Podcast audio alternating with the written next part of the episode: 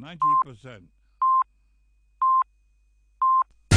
R T H K News.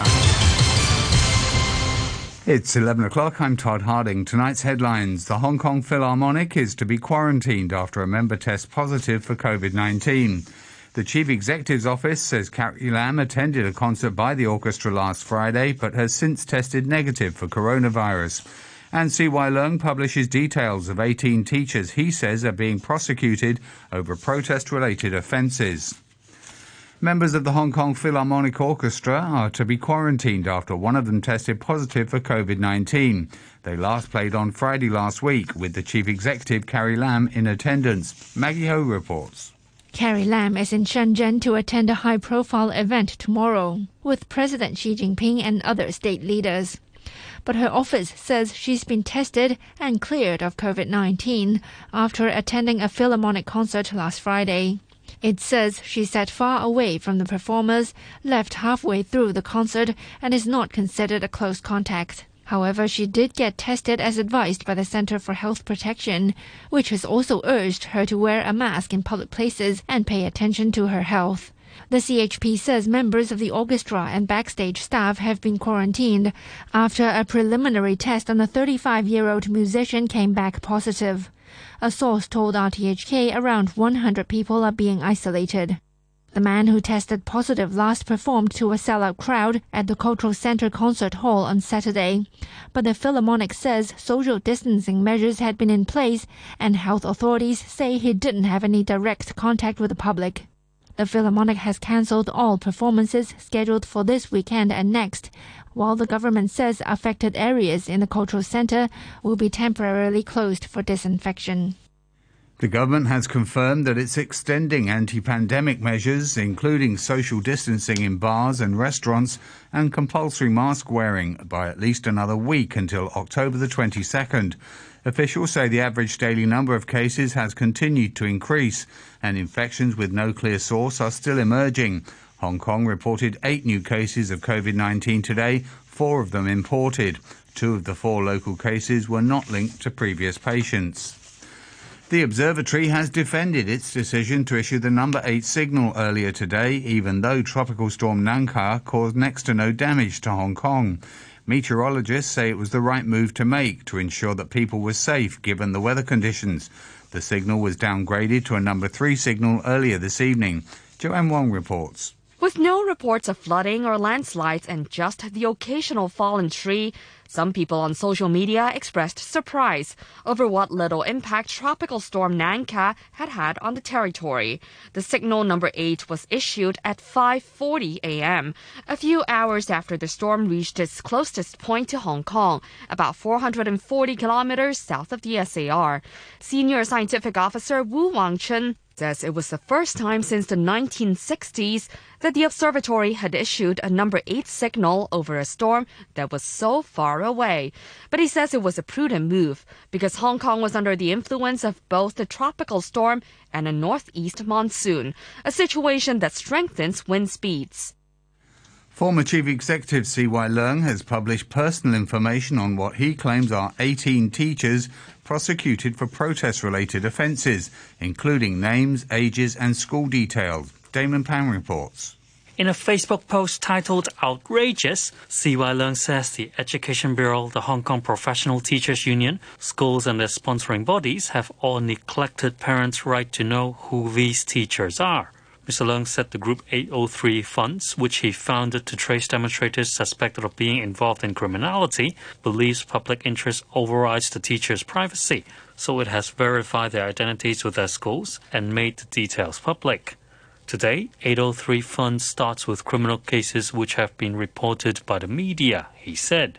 His list includes names, ages, and school names for eighteen people, along with crimes he says they have been accused of and references to various media reports. The education sector lawmaker Ip Kin Yuen said Mister Leung was spreading hatred. I think he is uh, trying to compile some, some names and publicize them and try to cause troubles to these people and to the schools. I think the intention is uh, very bad. No, it doesn't help the society at all. It's out of hostility and is accept no uh, promoting hatred. I don't think there is any positive thing inside it. You're listening to R T H K. The time is five minutes past eleven. More than one hundred scholars from Hong Kong and around the world have signed a joint statement condemning the S A R's new security law and calling for international action to defend academic freedom. The signatories from institutions in sixteen countries say the fact that the law applies to actions anywhere in the world means that students travelling through Hong Kong risk jail over academic work done elsewhere. Stephen Chan, a professor of cultural studies at Lingnan University, is one of the signatories. Because of the vagueness and a lot of grey areas of this law and the lack of transparency in the institution itself, I think there's a great risk. Uh, needless to say, in research and publication, that concerns individual faculty members as well as all our research projects going on, especially in the area of uh, uh, humanities and the social sciences, which touches on topics uh, relating to Hong Kong or to China. Civil servant unions have urged the government to offer training and clear guidelines to staff about a new oath which requires them to uphold the basic law and swear allegiance to the S A R. Staff who joined since July the first will sign a statement, while existing workers will be asked to take the oath later. The Federation of Civil Service Unions says the vague wording and lack of guidelines make public servants worry they might accidentally break the new national security law when they talk about government policies. The Hong Kong Chinese Civil Servants Association also wants the government to spell out what is the punishment for breaking the oath. Li Kui-yin, who heads the association, says the policy change was too hasty. It's very important to let them know the details clearly about all the regulations and the requirements. And also, in the long run, the government has to provide adequate training for them to let them know that what does it mean by supporting basic law and also to commit it with the government. We think that that is uh, very important to ensure that the civil servants know all the requirements and will not be mistakenly to violate the requirement of the government. A top microbiologist says people with mild respiratory symptoms should be forced to take a coronavirus test, as the government needs to take a targeted approach to using limited testing and infection control resources. Francis Sitt reports. University of Hong Kong microbiologist Yuen Kwok Yung says COVID nineteen tests should be done in places where it's easier to find patients, such as when people with mild symptoms visit doctors. Professor Yuen, who advises the government on its anti-epidemic measures, said it should be compulsory for these people to take a test, and health authorities and police could be asked to follow up if patients refuse. In terms of infection control, Professor Yuen called for targeted measures at high-risk places, including wet markets or areas where people remove their masks in public. Professor Yuen has predicted over a thousand people could die from COVID nineteen this winter if the outbreak isn't controlled, especially as viruses survive longer in winter and people suffer more serious inflammatory responses. President Xi Jinping has visited the city of Shantou as part of his tour of Guangdong province ahead of his highly anticipated visit to Shenzhen tomorrow. State media reported that the president visited a cultural exhibition hall and a museum to learn about the city's history and development as a special economic zone before heading out onto the streets to chat with local residents. He will be in Shenzhen tomorrow to mark the fortieth anniversary of the country's first special economic zone. China has posted very strong trade figures for September, indicating that it's coping much better than other major economies with the coronavirus crisis. China was the first country hit by the virus, and its economy appears to have been the first to recover. The figures come as the International Monetary Fund said it expected the global recession to be less severe than it had predicted in June. But its chief economist, Gita Gopinath, also warned of a long-lasting impact. This crisis will leave scars well into the medium term, as labor markets take time to heal, investment is held back by higher uncertainty and worsening balance sheets. Global growth is expected to gradually slow to about three and a half percent in the medium term, which means that over the medium term we have a projection of a permanent loss in output pretty much everywhere in the world. The Malaysian opposition leader Anwar Ibrahim has met the king as he tries to prove that he has enough parliamentary support to oust the current prime minister and form a new government. If he's convinced, the king could order parliament to be dissolved, order a vote of confidence in the government, or appoint Mister Anwar as prime minister. Speaking to reporters, the opposition leader thanked the king and asked for patience. I would appeal to the, to the Malaysians to exercise um, patience and wisdom and to allow the king to um, digest and decide based on um, spirit of the constitution and the discretion of His Highness. Cyprus has announced that it's scrapping a scheme to sell Cypriot passports to large investors amid allegations that the parliamentary speaker and another M P were willing to help a supposed Chinese businessman with a criminal record acquire one. Here's the B B C's Mike Sanders. A Cypriot passport gives the holder the right to live and work anywhere in the European Union. Critics have long warned that selling them to big investors is asking for trouble. Now, the Al Jazeera television channel has published undercover filming of the parliamentary speaker Demetris Syllouris and another M P discussing selling a golden passport to a supposed Chinese entrepreneur. It's revealed that the bogus businessman has a criminal record for bribery and money laundering, but the Cypriot politicians appear undeterred. Mister Syllouris, who's stood down from his parliamentary duties, denies wrongdoing. President Trump's nominee to the U S Supreme Court, Amy Coney Barrett, has refused to say whether she would vote to overturn U S abortion law as it currently stands. She was repeatedly pressed on the issue on the second day of her confirmation hearing at the Senate Judiciary Committee. Its leading Democrat, Dianne Feinstein, said she was disappointed that the judge would not commit to protecting the abortion rights of U S women. Judge Barrett gave this response. That's a case that's litigated. It could, you know, its contours could come up again. In fact, do come up. You know, they, they came up last term before the court. So I think, you know, what the Casey standard is, and um, that's just, it's a contentious issue, which is, I know, one reason why it would be comforting to you to have an answer. But I can't express views on cases or pre-commit Um, to approaching a case any particular way. To sports now, and Portuguese forward Cristiano Ronaldo has tested positive for COVID nineteen. In a statement, Portugal's Football Federation said the thirty-five-year-old Juventus striker will miss Wednesday's UEFA Nations League game against Sweden, but it says he has no symptoms and is in isolation. The Federation added that the rest of the Portugal squad had undergone tests, but that they had all tested negative and would be available for the Sweden match. For the first time this season, fans are back watching Major League Baseball in a stadium. Over ten thousand people turned out for Game one of the National League Championship Series between the L A Dodgers and the Atlanta Braves. The game was held in Texas, a state that has more relaxed laws around holding larger events with crowds. Dodgers manager Dave Roberts says he's happy to see fans in the seats after playing so many games behind closed doors. All players and managers feel the same, that, you know, this industry was was uh, in a tough spot, and to see where we're at right now, and, and you know, hopefully we get through this and have a World Series champion. It's a quite an accomplishment for everyone. Um, so I think that I, you know, I think that all players and coaches feel the same way. The Braves used to a four-run. The Braves used to a four-run ninth inning to beat the Dodgers five one.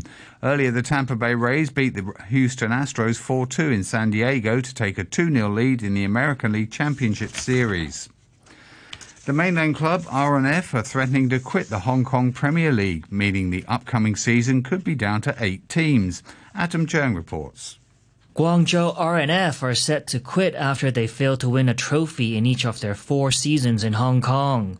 The mainland club topped the league table prior to the pandemic, but faltered after the restart and finished the season in third place.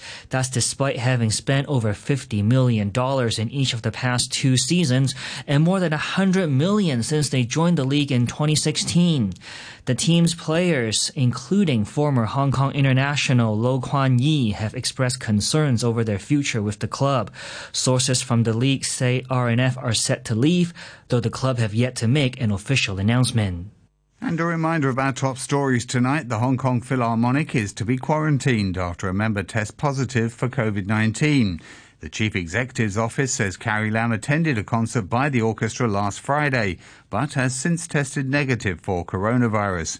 And C Y Leung publishes details of eighteen teachers he says are being prosecuted over protest-related offences. The news from R T H K. R T H K Radio three.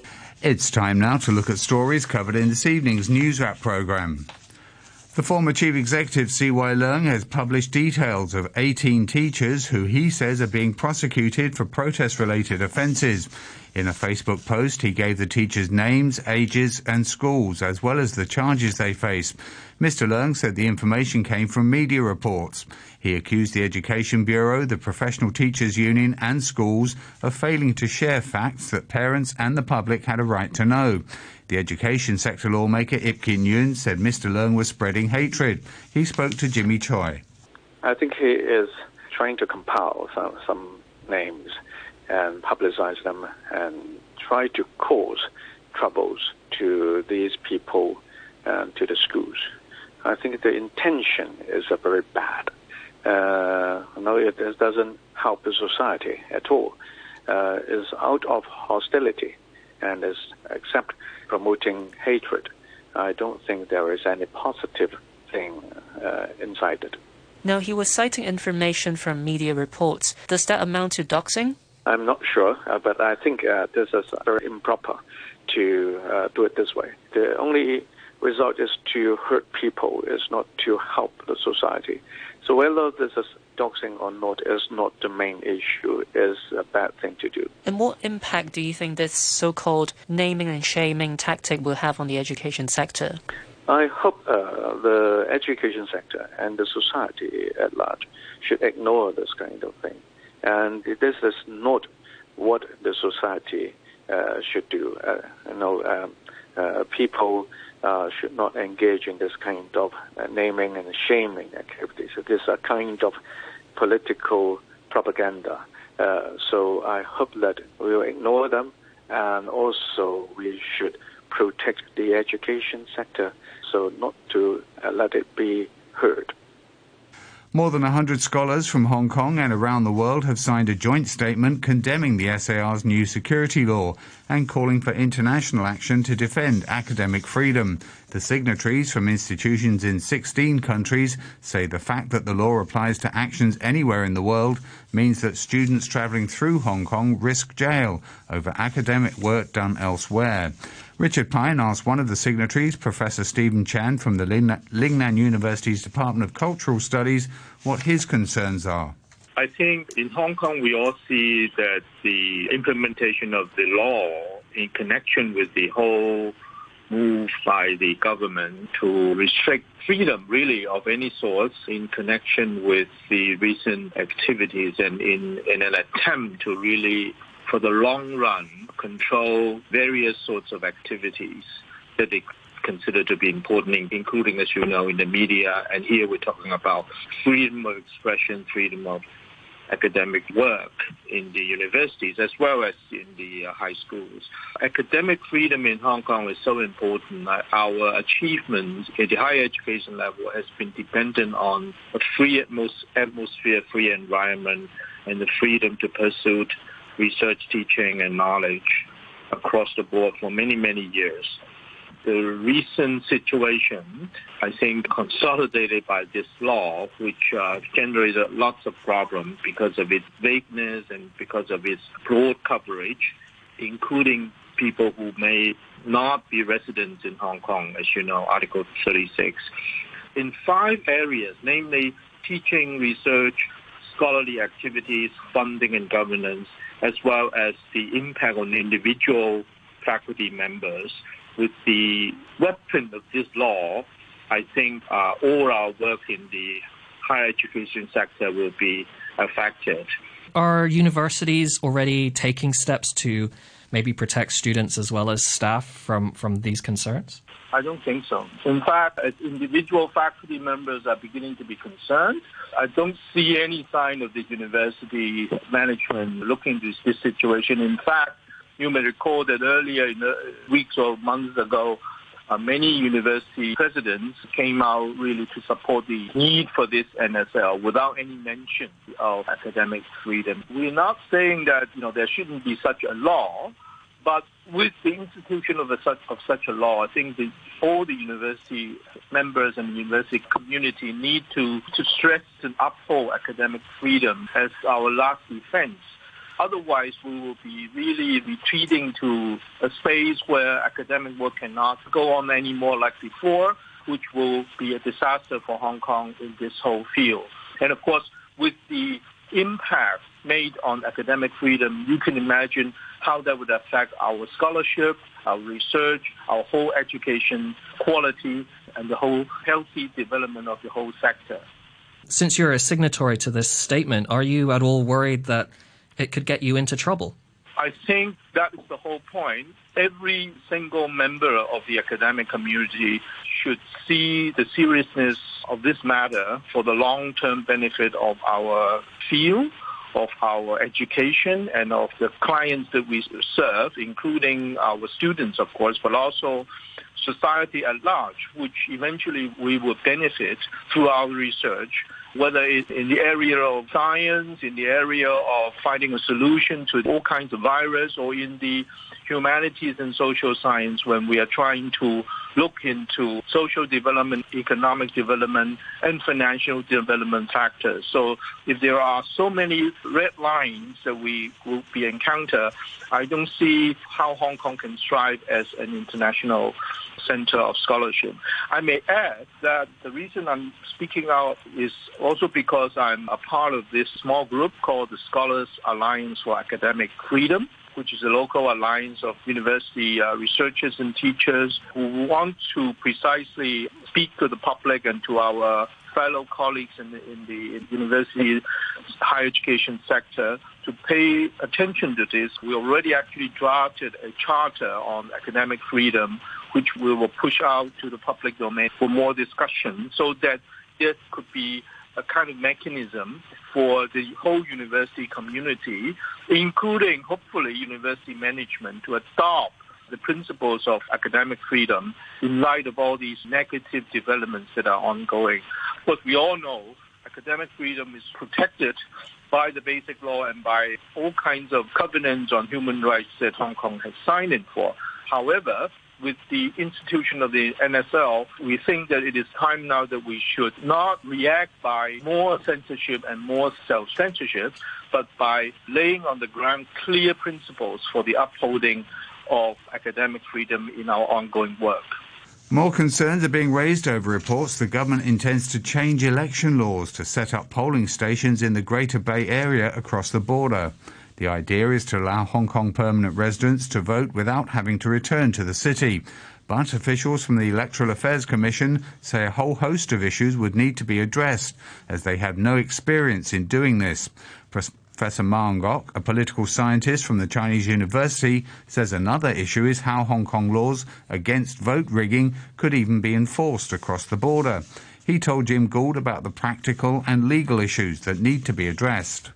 I think it opens a can of worms in that who are going to man these polling stations in China.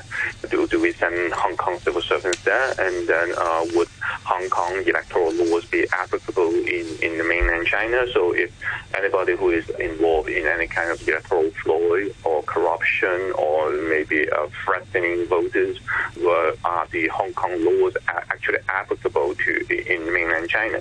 And who are going to uh, enforce them? So these are, like, I think as the uh, E A C report shows, these are like legal issues that can be uh, very problematic. And also it involves, uh, I think, changing the very definition of eligibility of voters uh, in Hong Kong, because now they need to prove normal residence in Hong Kong and have a valid address in Hong Kong in order to register. But if the change, a proposed change, allows uh, people who are residing in the Greater Bay Area uh, to vote, then that may entail a very big change. And what do you make of the E A C's comments that other government departments would have to be relied on for coordination in implementation of voting in the mainland? I think they believe that actually the election committee itself or, or actually the election affairs department cannot handle on its own. And then you may need to deploy many other civil servants from other departments, some of them working in mainland, to handle this. But I think that central message is that it is very complicated, and then it, it, it is actually beyond the current jurisdiction of the current legal uh, requirements of the electoral laws in Hong Kong. So I think the, the message is actually they don't want to do it. They think that it, it, it is very problematic legally in terms of uh, if it is going to extend voting rights to people in mainland China who are not normally residing in Hong Kong.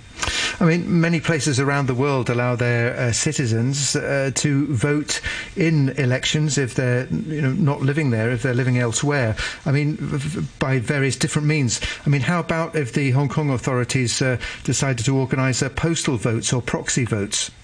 Yeah, postal vote is one possibility, but I think you need to change the laws, for example. And then also, as the E A C report actually shows, that uh, there will be doubts whether or not there will be uh, problems of corruption and electoral fraud, because it is possible that some other people can collect the ballots and then uh, send them in. And then uh, now, because I think a lot of people have very little confidence in the electoral integrity of uh, of Hong Kong. So this is, again, I think, very politically sensitive to, to conduct like postal voting. It's difficult to be a chess grandmaster. You need memory, dexterity of mind, and inevitably, as you get older, it gets harder. Igor Rausis seems to buck that trend, playing and improving into his fifties. He was the exception to the rule. That was until something happened.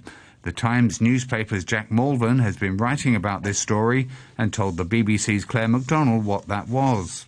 He was a bit of a phenomenon. He was bucking the trend of um, of older players who tend to um, fall down the rankings in their fifties, but he was quite remarkable. He was going up. Um, and this was going very well for him until a tournament in Strasbourg last year when um, people who had been a bit suspicious of his uh, rise up the rankings followed him into the loo.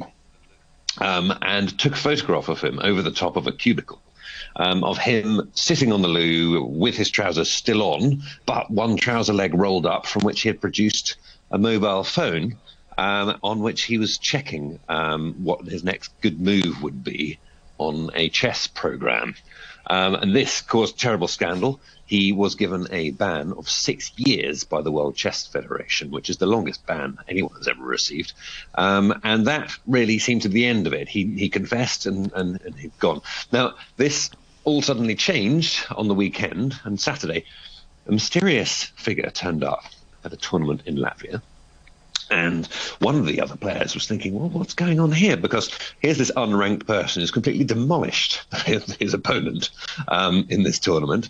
Um, and is, is that him? Um, and was, alerted. Was, was this person going to the toilet a lot? Uh, no, no, no. But he was wearing a mask between rounds. Um, uh, but right. Some of the other players were too, um, but it did make him harder to work out exactly who he was. Uh, but then, uh, yes, well, another player went up to him and uh, and immediately recognised him and said, "What are you doing here?" Um, and he, you know, he admitted that it was him um, and that he'd come in under a different name because he's changed his name. Um, but he said this wasn't to disguise himself.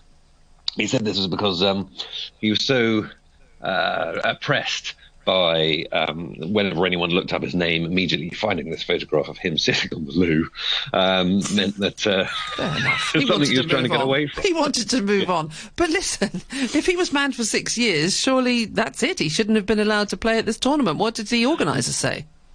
Well, the, the tournament was not an official World Chess Federation tournament, and so therefore technically it's not a breach of the rules. However, um, it's it, it, I think no tournament organiser would want to have uh, a known cheat competing for them, and it's questionable whether um, they were fully aware of who he was. What happens now then? He's changed his name. Um, he's uh, been exiled again. Will he keep popping up, do you think? Well, I mean, if it's if it's not a World Chess Federation tournament, he can try his hand at it um, and see what the organisers say. But yeah, the ban's still in place. Um, he can't go to uh, any of the official ones, and people will now be, well, everyone will now be aware um, of what his new name is. Those stories were part of the News Wrap programme, which was broadcast on R T H K earlier this evening. Retaining customers is key to business success. That's why there are always new gimmicks to keep people coming back for more. Even so, customers should not be introduced to products that are proven to be harmful, like cigarettes. Traditional cigarettes, electronic cigarettes, and heat-not-burn tobacco products all contain carcinogens. Don't be misled. Both vaping and smoking are harmful. Call the Quit Line, one eight three three, one eight three, to quit now.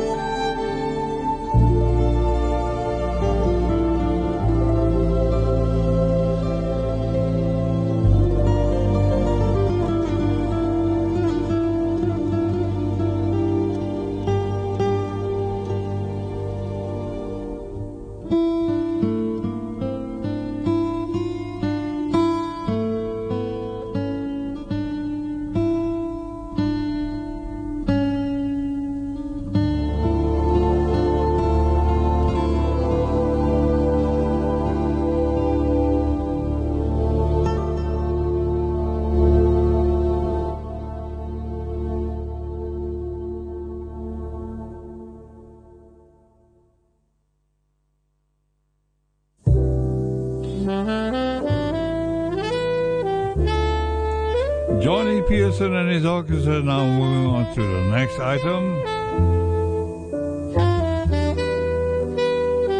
The spotlight on Johnny Hartman. It's all about a love song. My one and only love.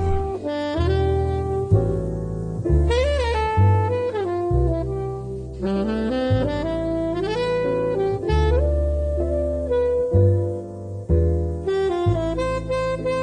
you.